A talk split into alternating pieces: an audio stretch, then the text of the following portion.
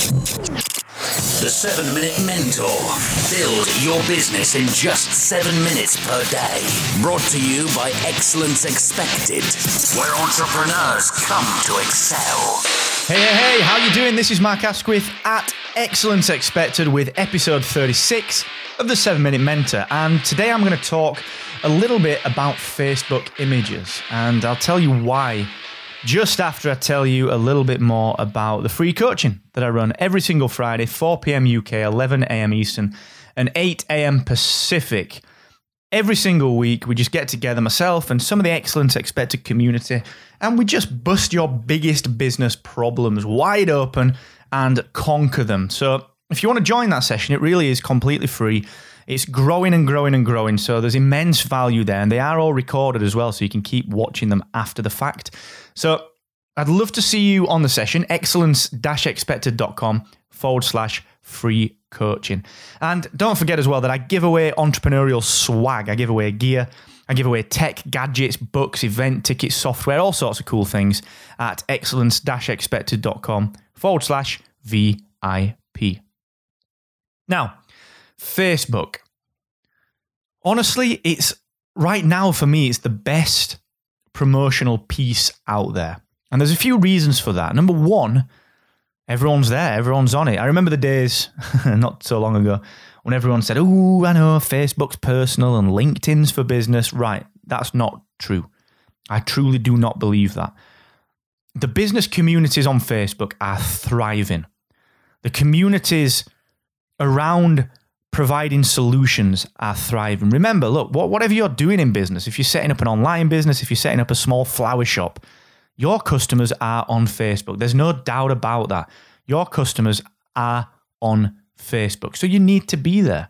And Facebook's got this really big focus now on really good quality content. So, for example, if you're creating live video, if you're creating um, good quality images, if you're creating audio, Facebook's moving to support more and more of that purely because it knows that people engage more with proper content, with real content. So, it's putting a big focus on that sort of stuff. That's why I repurposed these seven minute mentor episodes into Facebook videos as well. There's no doubt that if you're a, if you're a marketer, if you're looking to market your business, if you're the owner, if you're a small business person, if you're a sidepreneur, content is going to be key as well. You know, you're going to be creating content to promote your business and to help your users and your prospects get through to their ideal solution. Obviously, incorporating what you sell. So Facebook's kind of a no-brainer, and when you're creating content on there, there are some specific guidelines. Now, I, I spent a long, long time wondering, for example, why my Facebook images were fuzzy. Why, why are my Facebook images fuzzy? I embed them in my website. I put them on my blog post. And when I share the blog post, the, the thing is fuzzy. It looks terrible. I don't understand it. It took me such a long time to figure that out back in the day.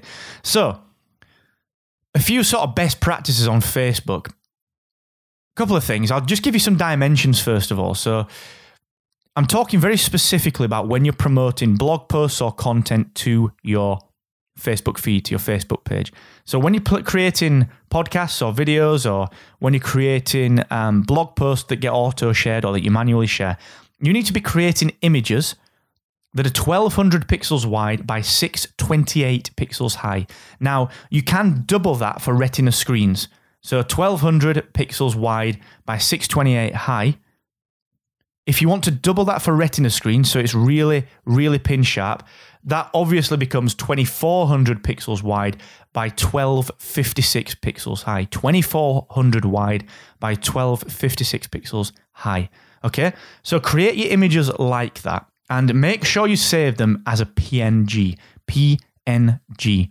Okay? The reason for that is if you save your images to Facebook, as JPEGs, JPEGs actually get compressed by Facebook. They've got to be under 100k in size, which means a big compromise in quality, and then Facebook will compress them. So that's what makes them look fuzzy.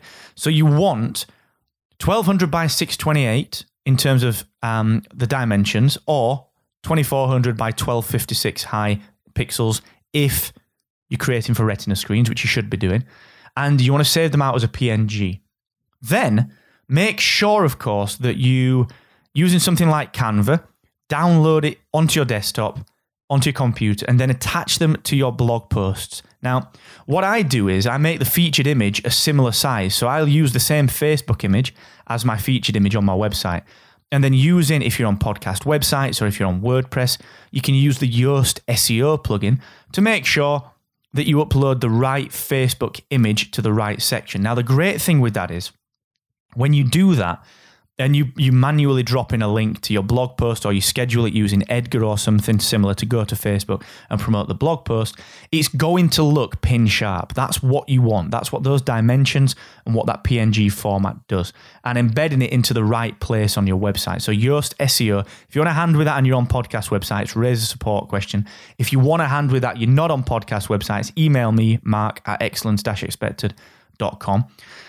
What I would also say is that very frequently you're going to struggle with Facebook caching an old version old version of an image. So let's assume that you need to go and fix a blurry image. Uh, you've maybe saved it as a JPEG and you want to change it to PNG based on what I've just told you. Or let's assume that actually there's a typo in one of your images or you changed, you've updated the blog post title, you want to change the image associated with the blog post. When you go into your website and change that, it becomes fine for your website, but when you repost it to Facebook, nothing will change because Facebook has its own inbuilt image cache and information cache. So to change that, to clear that cache, you need to do a Google search for Facebook debug. Okay, Facebook debug. Put your URL into that debug tool and click scrape again. What that will do is it will force Facebook to go and get the new image the new text, anything that you've shared previously will be removed from the cache and it will go and get the new version of what you've published. Very important. So that's a Google search for Facebook debug and then put your URL into that that you want to clear from Facebook cache. So that's how you can work very briefly with better images on Facebook for promoting your content.